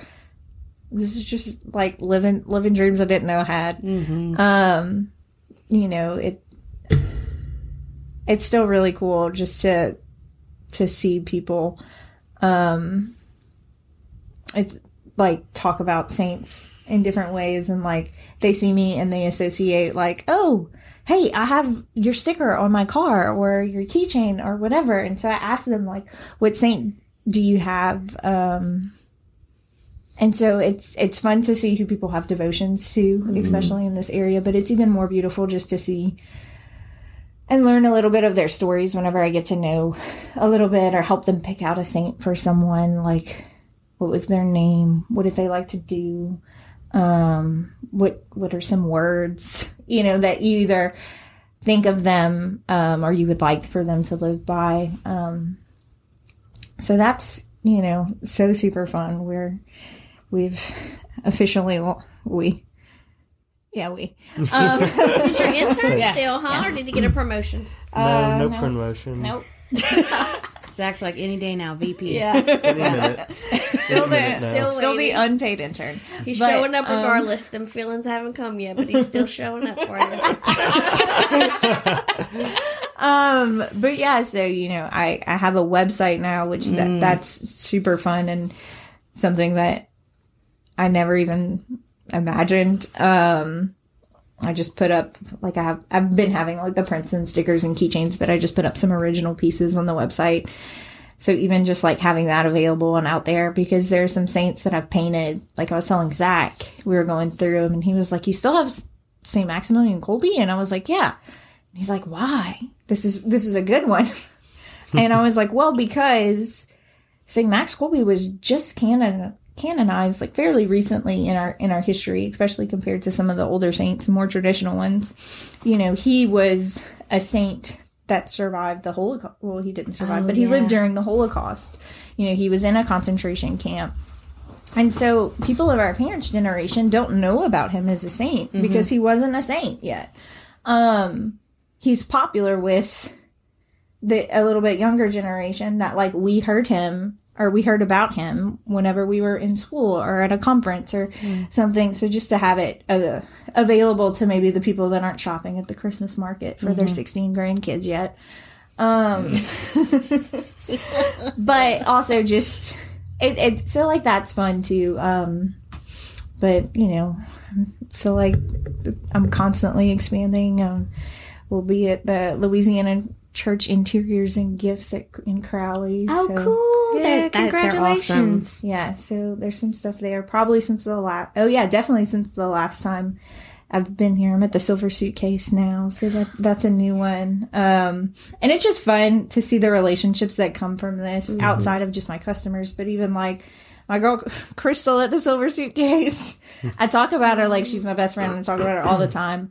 You know, like now, whenever I go to drop something off, like I'm there for an hour and a half because we talk about everything under the sun from saints and just making sure that she is emotionally and physically prepared if someone has a question for her about my art. Um, but also just like about life stuff, about like why why'd you decide to send your kids to public school if you went to Catholic school? Why um you doing this? Like, oh, she's taking off some time to go serve at Camp Abbey, you know, so like I'm just getting to know her and like um I love that. her employee Sydney. And like that's just another one of those like weird ways that I've made like some holy friendships. Like it's my girl Crystal and Sydney at the Silver Suitcase. Y'all go check them out. Shout Oh, out. Maybe shout they'll want to sponsor your episode. I, had to, I had to. I had to throw it in there. I can't not. This is my job. but you know, like it, it's just it's Isn't that what it's so all about, fun. though? It's Yes. like, I mean, we all need we need to make money to sustain like our websites and Yeah. our podcast, like we and we want to support our families, but um ultimately it's not about any of that in terms of success it's about the relationships and the people like you guys that come into your life that just keep pushing you and motivating you a little bit more to just keep taking those steps forward. Yeah. And I mean, obviously it's affirming whenever someone is like, "Oh, your work is so beautiful." Yeah. Like that that's affirming and that's great, but like what I love even more is like um I I've seen you guys promoting cuz the tickets just went on sale for the um yeah. Be healed or healing the whole person. Yes, thank you.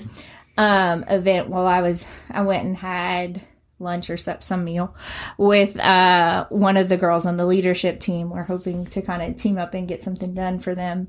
Uh, and so just getting to know her and her story. Um, she got to know a little bit about me and my story. Turns out we're both occupational therapists. Um, you know, like making little connections here and there and just hearing a little bit of her testimony, um, and her on her journey.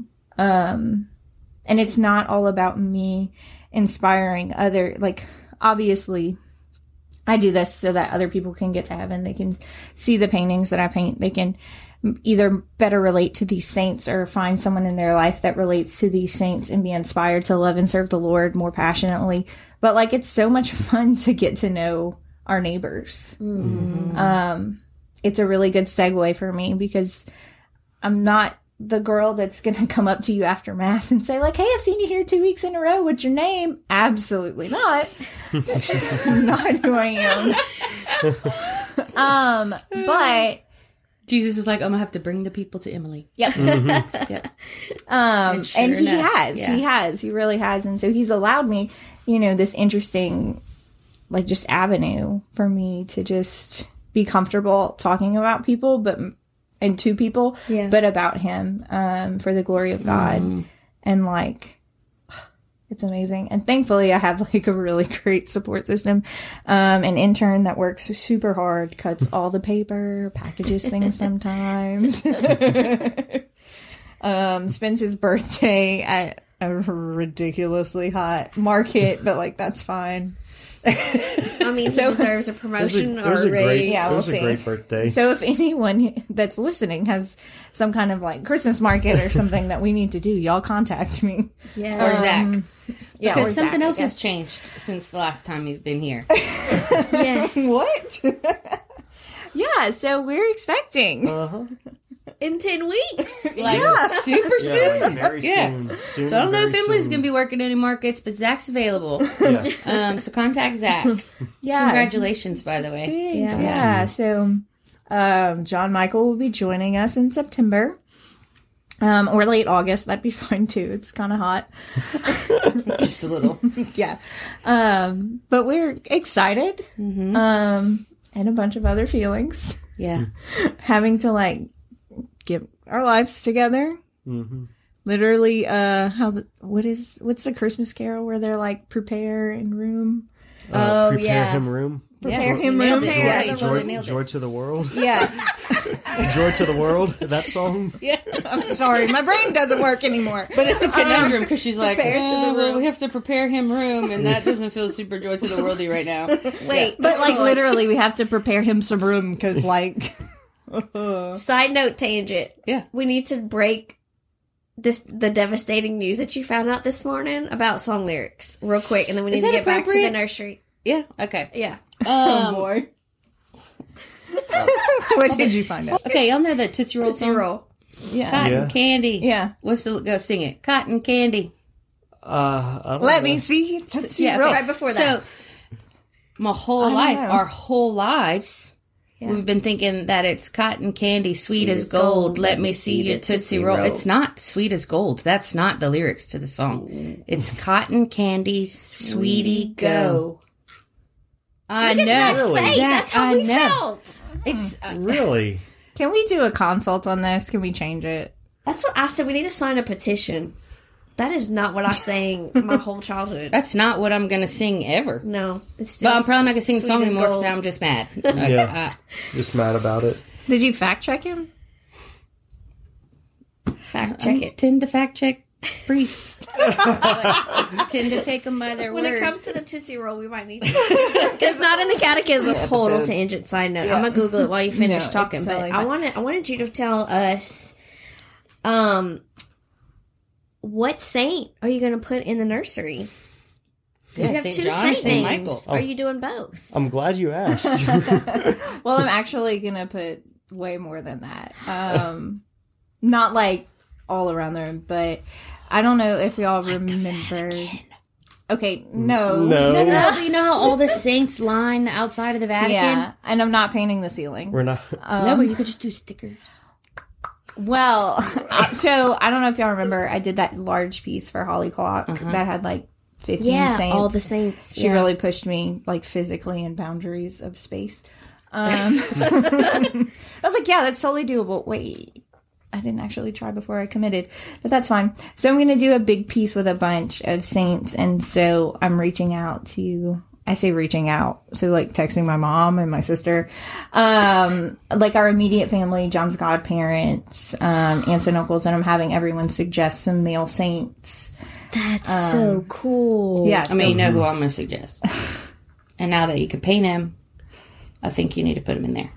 I mean, I'll, I don't know why you wouldn't want your kid to be like fun and I was gonna goofy say, and yeah. hilarious. Yeah. Of course, Philip Neri. That's who she's talking about. Um, so like we'll have like St. John the Baptist, JP two, and Michael. You know, like his namesakes. Yeah. Um, but then like a Samuel, a Gerard, a Jerome, Francis, Sebastian. Like you say those as, that as though they're all just like, oh yes.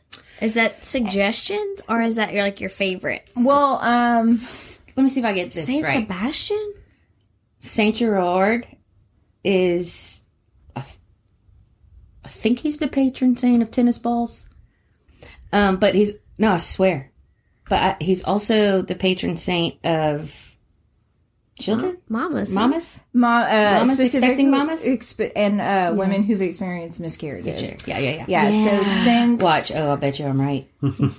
That's really funny if he is extra. He'll be on there twice if it is. Um, by the way, I was one in three in my tennis league this year. Congratulations! You got a win Got the one? award. hey, y'all, it was a big deal. Got into the W column. Um, but so like my mom is the one that said, "Well, Saint Gerard needs to be on there because I've I've prayed through his intercession every single day since you told us you were pregnant and like after your last miscarriage." And she was like, "So he needs to be there." Um, and so like it, like I was telling Zach, you know, it's really kind of fun to reach out to people and like ask um, for them just because you you know, you never know. It, somebody like his brother was like, "I've been looking up saints for hours," and he's like, "This is this is why." And he said Saint Sebastian, so I just thought like, "Oh, sports," but he was like perseverance. I was like, Oh, "Oh." that's good. I definitely one. thought you were going the sports route. Saint Sebastian. I don't know um, much about him. He's the patron saint of athletes, so he's real big amo- amongst high school boys. um, but apparently, he's really associated with perseverance, which is a good a good quality and charism that I would love for John to have. And so, I'm just doing this big like kind of mashup of of male saints in particular, just you know, protect my baby, please. I mean, I'm kind of seeing Word. like a Saints coffee table book with all your art in it, with all the little Saint stuff. Have you ever thought about that? Funny you should ask. No comment. Did I make it the tennis balls thing? I might have made that up. You might have. I don't know. I mean, I've definitely kind of thought about um, just that, and you know, like uh, uh, saint books and all those things, but just mostly not necessarily again to like display my art and my saints, but because one thing that I've really learned through this whole journey is just the importance of intercessory prayer. Um, you know, you run to your friends and family um, and ask the holiest people that you know to pray for you during these certain times. So, like, why would I not ask people that I know are for sure and confirmed in heaven? Um, it's a beautiful gift that we have, especially as Catholics Yeah. And just the importance of it and just the fact that like we are not worshiping statues or people that aren't Jesus. Um, this love is all to be brought to the feet of Jesus. Yeah. Um, I'm just asking somebody that's already in heaven. Um, so I mean, the idea of getting intercessory prayer via the saints out there in whatever way that I can is super appealing. I mean, we'll have to see what the Holy Spirit yeah. does with that one. Um, you never know. That'd be cool. Just plant a little seed. you got to have the baby first, then you'll see what you have. The Yeah, yeah, and then we'll see what kind of time we got going on here. Things will probably change just a little bit, you know. But it's fine. Just a smidge. It'll be. just a smidge. You're gonna reach a whole nother level of holiness. I was talking. I talking. hope so. I was talking to someone earlier today, and she has um, a child that's about to be two, and then one that's seven months. And she was just saying like how you know like she picks up this one, feeds him, does this, goes pick up that one, then she has dinner. Then all this stuff, and I was like, you know, one thing that like I'm just really worried about in parenthood and I could see she like had a concerned face, and I was like, "How do you get your kid? Like, how do you have supper ready at five p.m.?" and she just busted out laughing. She's like, "Well, she eats our leftovers from yesterday," and she's like, "We don't have supper ready. She has Yeah, supper ready." yeah. she's like, "She has food," and I was like, "Okay, that makes me feel so much better because there's no way." I thought you were gonna say the one thing I'm really worried about is who's gonna feed Zach. Because you posted the other day, you're like, dude loves when I have dinner made before seven. I'm like, shut poor Zach, bro. I've been working hard all day. Um, but it made me giggle, so I thought that's what you're gonna say. Like, who's gonna feed poor Zach? Oh no! I mean, I'll get food myself. yeah, got I mean, he, he can be independent. Yeah, I, I can self sustain. But it's like not very often, like even with being off in the summer, it's not like very often that like we have it all together that like we're eating supper before 7 p.m. and like that's when like kids go to bed. Yeah. I'm like, man, I do you get all those things done? Yeah. Dude, I have a friend. Both of her babies went to sleep at five thirty every single night and slept until five thirty or mm. six thirty every single morning. And I will figure out for you what she did to have that magic happen. But two of the most well behaved children on the planet. Hmm. Well, maybe like 5:35 because Zach normally doesn't get home till 5:30. Oh, uh, okay, fine. But I mean, I'm sure you could, sh- you know, we can do shit. yeah. Yeah. Uh, uh, I'm I'm convinced that that I mean the sacramental graces for Yeah. marriage are pretty powerful. They've gotten They're us just this like- far. You know, roll You on. got that? Yeah, yeah, Yeah. yeah. yeah, it'll be Yeah, fine. it's fine. Call on It's fine. call on the She said sacramental that 17 graces. times. Sacramental All on them graces. sacramental graces. I wish I would have knew.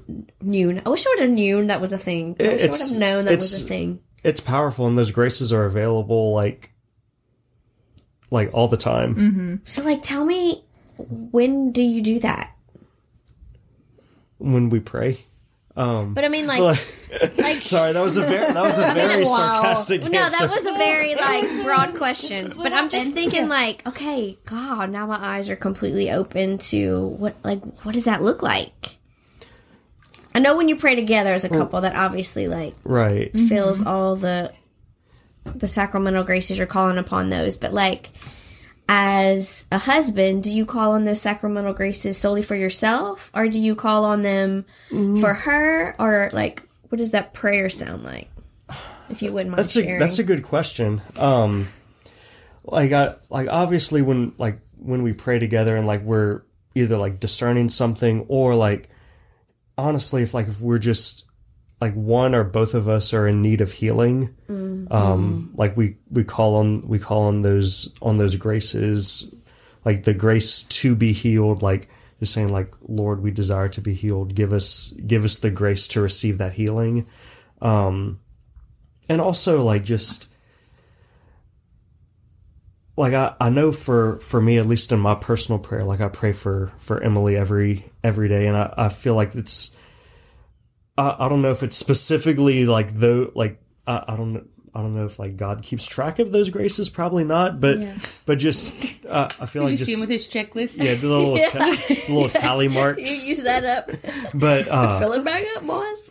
but but no, like just because because really like uh really like God's graces are never ending. Yeah. Like, and He's constantly wanting to give us those graces. We just have to be willing to ask to ask for it. Yes, And so uh, that's a good point, though. uh, I think that's and. and uh, I, I'm in no way speaking, sp- taking like an authoritative standpoint, but uh, I, I definitely think the like just simply asking for those graces, like God wants to give us those graces. We just have to ask for it and have the humility to ask for it and have the humility to recognize like, Lord, we're in need of you. Like we need to be healed. We need clarity whenever we're discerning something. Like, uh, I think that's I think that's where like asking for those graces come into play. So it's almost kind of like commissioning your um, guardian angel, um, who is supposed to protect your vocation and help get you to heaven. Mm-hmm. Unless you call on them, they're always there. But unless you mm-hmm. like call on them, it, they intercede in a very special way. So like when you're talking, I'm thinking, so maybe the sacramental graces help you to live out that sacrament together and separately, and the mm-hmm. fruit of your sacrament, which are your children Yeah. in a more loving and patient and fruitful way.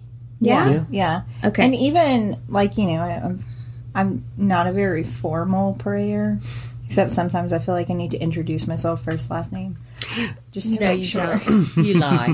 Every once in a while, You're like, hey, Jesus, it's me, Emily Petrie again. Petrie, comma Emily, social security number, you know, like I just need to make two sure. forms of identification. so what do you do? Well, but Here's a copy of start our light off with bill. that- Yeah. A Hail Verify Mary. my address. well, but you know, um, so I'm I'm not the most formal in just that prayer, but for me, um, you know, like in praying for my spouse and continuing to pray for him in the same way that I prayed for him before I met him, the same way that I prayed for him, you know, when we were dating, when we were engaged, and all those fun things, but also like in those moments of vulnerability, knowing myself, I could not be that vulnerable without that extra just like layer of grace and protection in knowing that we are bonded through a sacrament. Um and not just us but that the lord is present there too. Um for instance very recently i just kind of like had a whole identity crisis um just in that like we are very soon soon and very soon we are embracing these new roles and responsibilities as parents. And while that's absolutely beautiful um i'm also team babies and dreams. Uh leah darrow is a big advocate and pushed this a lot and just that like having a baby doesn't mean that you're giving up on your dream and now that i'm at a point in my life where i'm living dreams that i never knew I had. You know, like I'm still an occupational therapist. I still absolutely love the kiddos that I work with, but I'm loving and serving the Lord in a way that I really feel like He's calling me to. Um, so the idea that that would suffer is really hard for me. And like, you know, when you're pregnant, the whole time you're pregnant, that's all anyone talks about. And like, it's a beautiful thing to talk about, but like, I still have wounds from miscarriages there. I still have wounds from just like myself and my identity. Um, so like it was a crying on the bathroom floor moment for me where it was just like I feel like everything around me is changing. I'm not changing, but I feel like people are like kind of forcing that change upon me. And while there's so much for me to learn about myself, about this new role, about this human that we are co-creating life with God, and bringing him into the world and hopefully going to join him in heaven one day, like, I am still who I am. Like, I'm still the daughter of a king before I'm a mom. Yeah. Um, like, my vocation is to love and serve the Lord, to love my my spouse, to love my kids. Um, In that order. that can't go away. And I know I'm saying this without a kid present, and I know this there will bring so many, um, so many challenges and moments in that. But like, my vocation is to love and serve the Lord. Um, and I just really felt like I was being put in a box, and this was not intentional. It was not malicious by anyone. It was just them being so excited about this new life that I was just like, wait, wait, no, like I still do other things. Yeah. I'm a fun girl. um, I'm a little awkward, but but it, it was it was in in that in that moment like Yeah. in that moment of it, i feel like i feel like for both of us that was very much a healing moment and like just it's like the the lord give always gives us exactly what we need when we need it and i think it was in that moment that like those graces were just kind of showered upon us because Yeah. i feel like that was a like having that conversation and like coming like really just being vulnerable with each other was like that was very healing. Yeah, and even just, you know, like obviously it wasn't like, okay, God, I need some extra sacramental graces because I'm about to pour my heart out um Sunday morning before mass and like we serve in an hour, so like we got to get it together. um like no, it wasn't like that, but a hundred percent the sacramental graces were so present and pouring over us because anyone that's ever had most any conversation with me knows that like that's just not something that's just going to come up. Like i'm not just going to bring up my deepest darkest fear in the moment and break out into tears um especially when i know i have to be somewhere.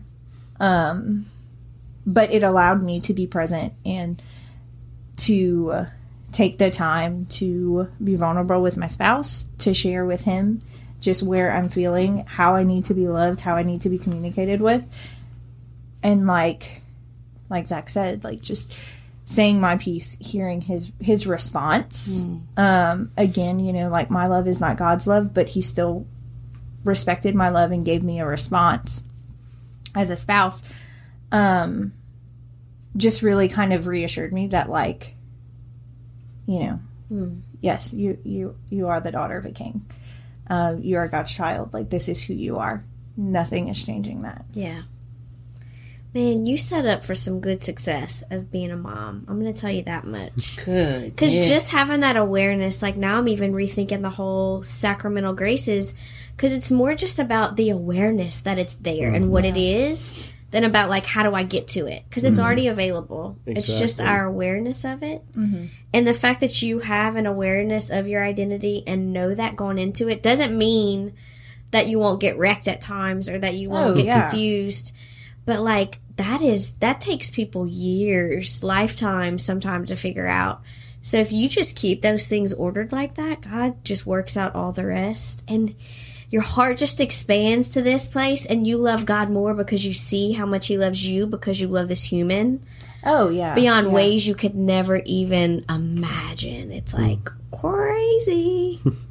Yeah. I mean, like, I'm, I'm super excited about being a mom. yeah. Um, and I, I can't, Freaking luckiest kid on the planet. Yeah. I can't imagine just like the love that's going to come out of my body for my kid that's Oh, my mine goodness. and not like my sister's kids. Um, because I, I know I've said this before, but like I would die for them.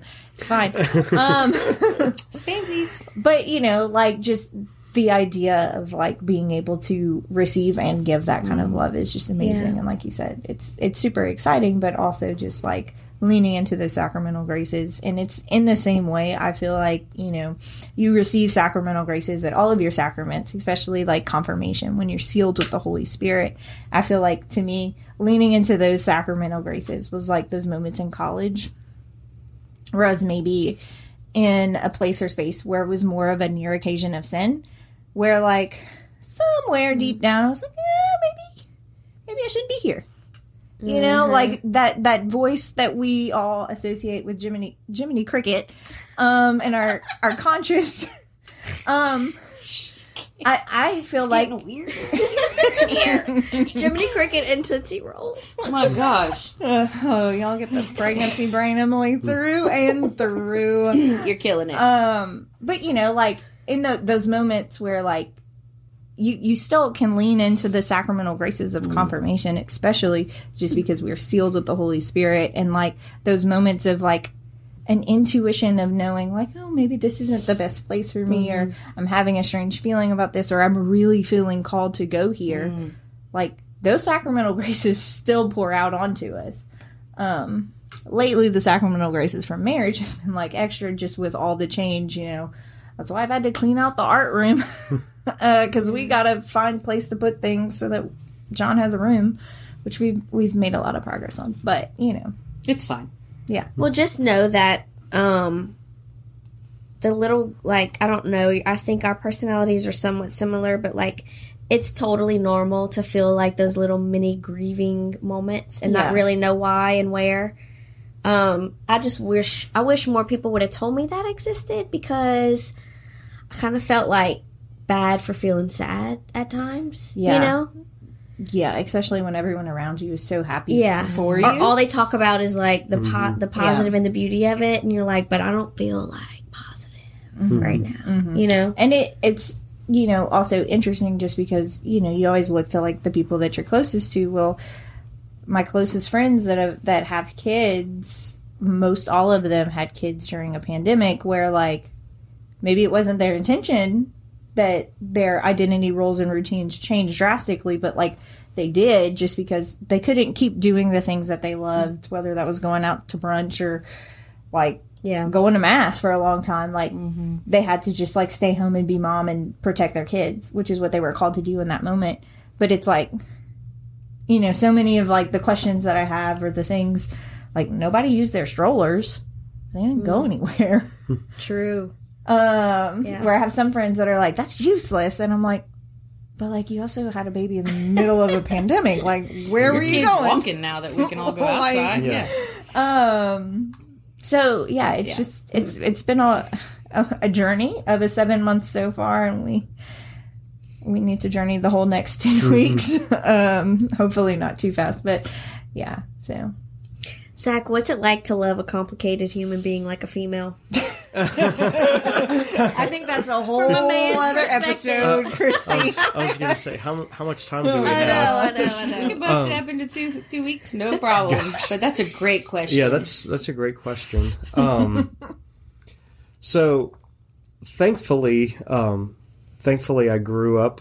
I grew up loving some pretty uh, some pretty awesome women. Oh, I thought you were going to say complicated. Oh. I was going to say, I'm going to call, No. Like I've been training just- for this. I'm gonna call Mama Lee and tell her. No, just my We my, are complicated. my mom, my mom, my grandmas, my my sister, um, just all all amazing women in their own in their own way. So I I feel like I feel like they kind of molded me. Uh, my mom, she's hilarious. She says that she she raised uh, she raised my brother and I to be good housewives. She did.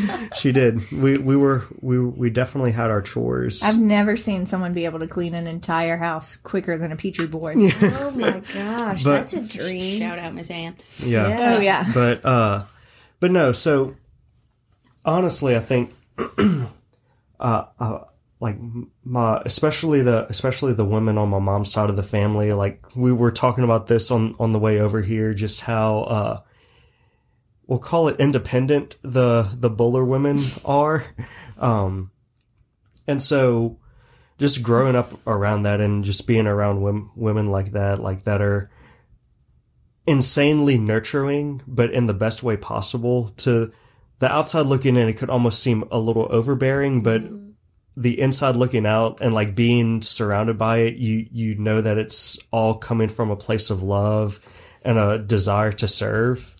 And uh so now that I'm married to a independent woman, um it, it's it, it lends itself it, it it lends itself very well to that like just knowing that like knowing that she doesn't like she's good on her own like she doesn't need me but at the same time I can help her in the best way that I know how.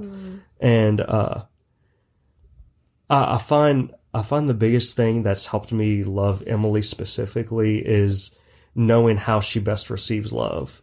Um because it can be it, it's hard to love someone when you don't know how they receive love.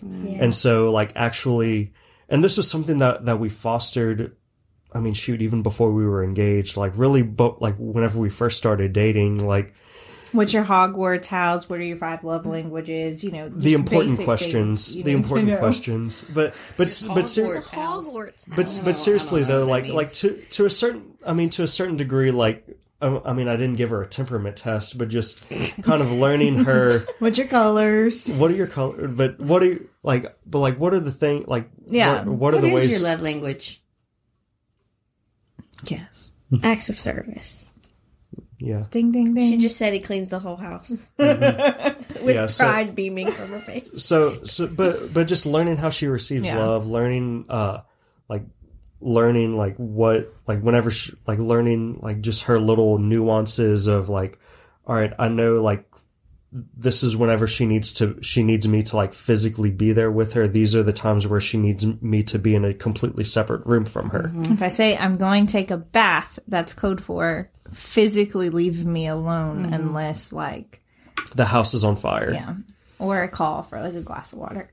Um, eh, but so like like that's like that's just something that I've learned like just over like basically since we started dating in 2016 like just learning how she best to receive love and uh and then also just Trial and error. yeah trial and Yeah. error and a lot of prayer like just praying like praying specifically for emily by name um because honestly i i can't give you a good answer because i don't know i just You have. Lo- the lord Yeah, just given a great answer. the the lord just by his grace like equips me to love her well and uh, i'm grateful for that Well, I was gonna say you kind of answered the question without saying the answer, because what I took from that was by having like your own identity in God and your own prayer life, not taking her little quirks or whatever it might be personally, but mm-hmm. knowing how to love her and then knowing when to pray for her,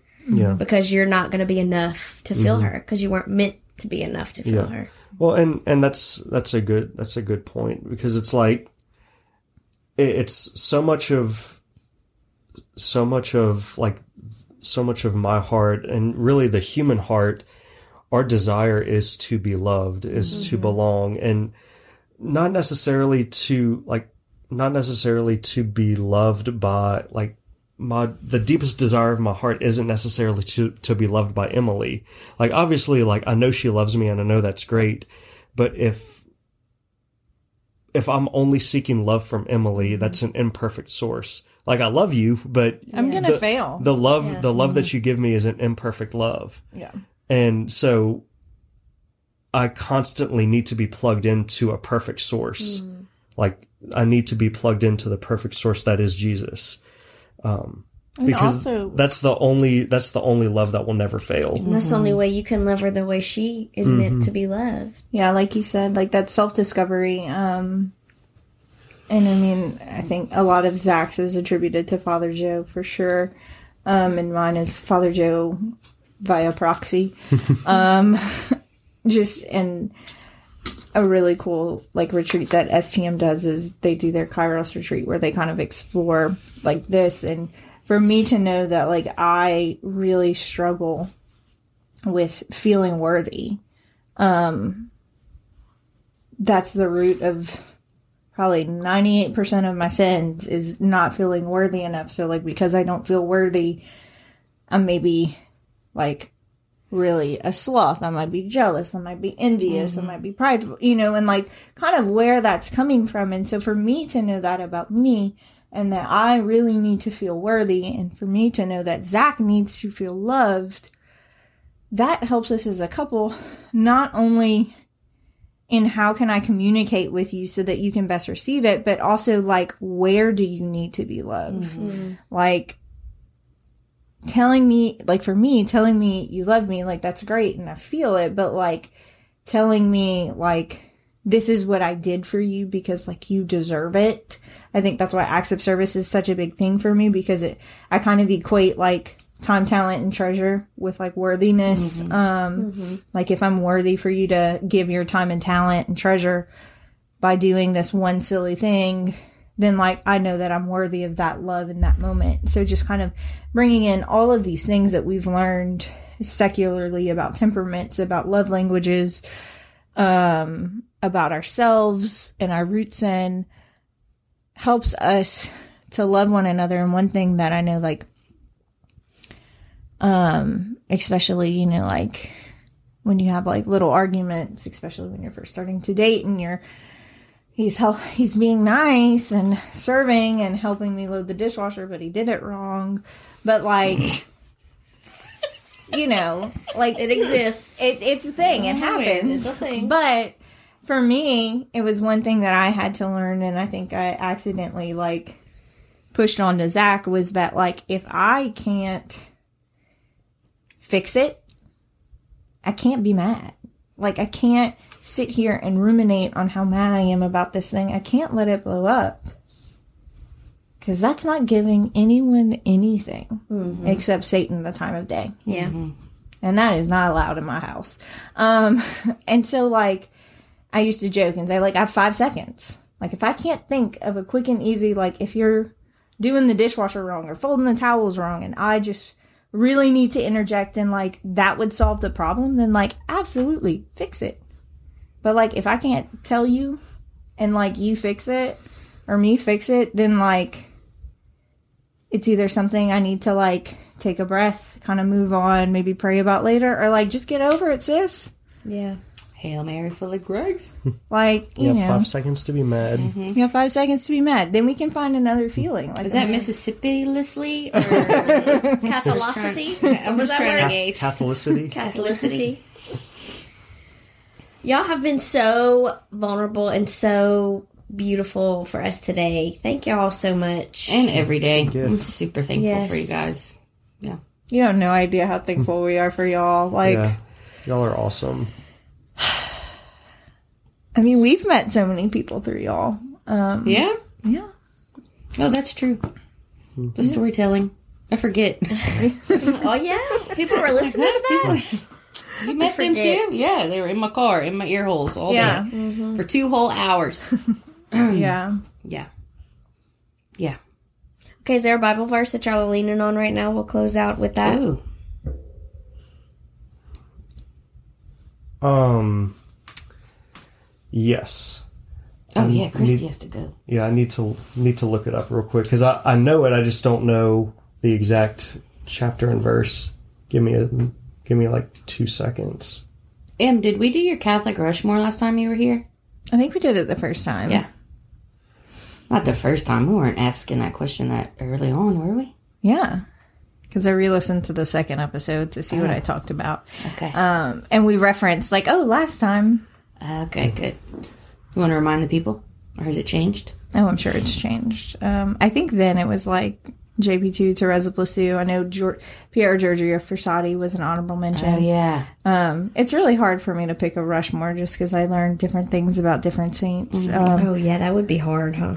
yeah. Um, We don't have to be saints. well, no, I know they don't have to be saints. Um, and especially since I started, I feel like we've established that they don't have to be like saints. Um, whenever I first did it, I feel like it was all saints. I might have set that precedent on accident. Yeah, yeah. But, you know, just. I mean, you know, Zach would probably be on there now. I don't know who I'm kicking off, though. Um, but Zach might be on mine too now. I will say, though. Look, dude, it's your call. It's just what it is, okay? Just accept the gift God gave you. A saint Thank that you. like people need to hear a little bit more about, though, I think, is Saint Jimmy. Um, Gemma, not Jimmy. Oh, J- Gemma Galgani. yes, thank you. I'm sorry, y'all. Um, she's a saint that somebody had me paint, and we did some keychains for. And I was like, okay, who's this chick? Um, she's known as the daughter of passion. Um, yeah, like Look yeah. that. but I don't think you want to be her because like Thursday evenings she would get the stigmata like every Thursday. Whoa. Um, and it would normally go away by like Friday evening, Saturday morning. She's known to have levitated. She was a mystic. Um, and there are some like things that I was able to read online and preparing to paint her that it just it spoke about her prayer and just the in like crazy intentionality that she had whenever experiencing Jesus's passion. Like she prayed that she could experience that passion and just her conversation with Jesus was so pure and at such like an amazing level of holiness that just feels so unattainable but also so comforting and warm. Um so she's a really cool saint just like random saint of the week here. like it. Um, okay. I'm gonna have to scoot out. I love y'all so much. Okay, I gotta sorry. go get my kiddos. Y'all finish up. They don't drive yet? You're gonna make me old. I'm gonna scooch in front of you. okay. I love y'all so much. Love you. We'll get together you. for brunch After Mass. with mimosas. So after September. Yeah. Good point. Love y'all. Love you. Bye, Lou. Bye. All right. Go. Um, so Bible verse first was uh, the one that I've been leaning on is John chapter six verse forty four. Uh, no one can come to me unless the Father who sent me draw him. Um, just the whole idea that I've been leaning on recently is just the fact that like I can't help but uh, like I can't approach Jesus under my own accord. Like he first invites me in, and I respond to that invitation. Um, so that's the Bible verse that I've been leaning on. Um, lately, uh, I guess. So you want my Catholic Rushmore Yeah. next? Okay. So Catholic. Always. Okay, always. So uh, Saint Joseph for sure. Um, Saint Joseph is one. uh, Father Joe, bro. Um, Number two. So Joseph and Joseph. Yeah, Joseph and Joseph. Um, is Mount Rushmore four or 5 people? Four. Four. Oh, geez. Okay. Um, okay, so Joseph, Joseph, um, Saint Maximilian Kolbe, um, John Paul II, mm-hmm. and That's it. That's four. Get an honorable mention. have an honor- honorable mention is uh, is Andre Bessette. Ooh, Yeah. good one. Yeah, Andre Bessette. Um, he's. Uh, I'm just just because his whole life, like he lived such a simple life. Like he is essentially was he essentially was like he was a janitor basically. Yeah. Like he was a janitor for a, for a monastery, and he just felt called to join. Like he he was so drawn to like that spirituality, and so he ended up joining that same uh, that same monastery, and he felt the Holy Spirit placed this call on his heart to establish this oratory in Montreal. It's St. Joseph's Oratory. And it was, and when I say an oratory, like literally just like a little tiny, like chapel basically. Mm-hmm. And then over time, like more and more people started taking trips and pilgrimages to this little tiny chapel to where now it's like essentially this massive I don't think it's a cathedral, but it's this massive like church that's built in honor of Saint Joseph. It's in uh, it's in Quebec, um, but just his like this the way he his life was so simple, but his life has left such a profound impact. Um, and he uh, he loved Saint Joseph, obviously. Love that. Yeah, I love that so much. Okay, any final nuggets for the listeners? No, I don't think so. Um, just go love and serve the Lord. You know? Amen. Keep uh, keep allowing your feet to take you to holy places. And holy podcasts. Thank y'all so much. I love y'all so much. Oh, we love you. Oh, y'all have a blessed week. Bye.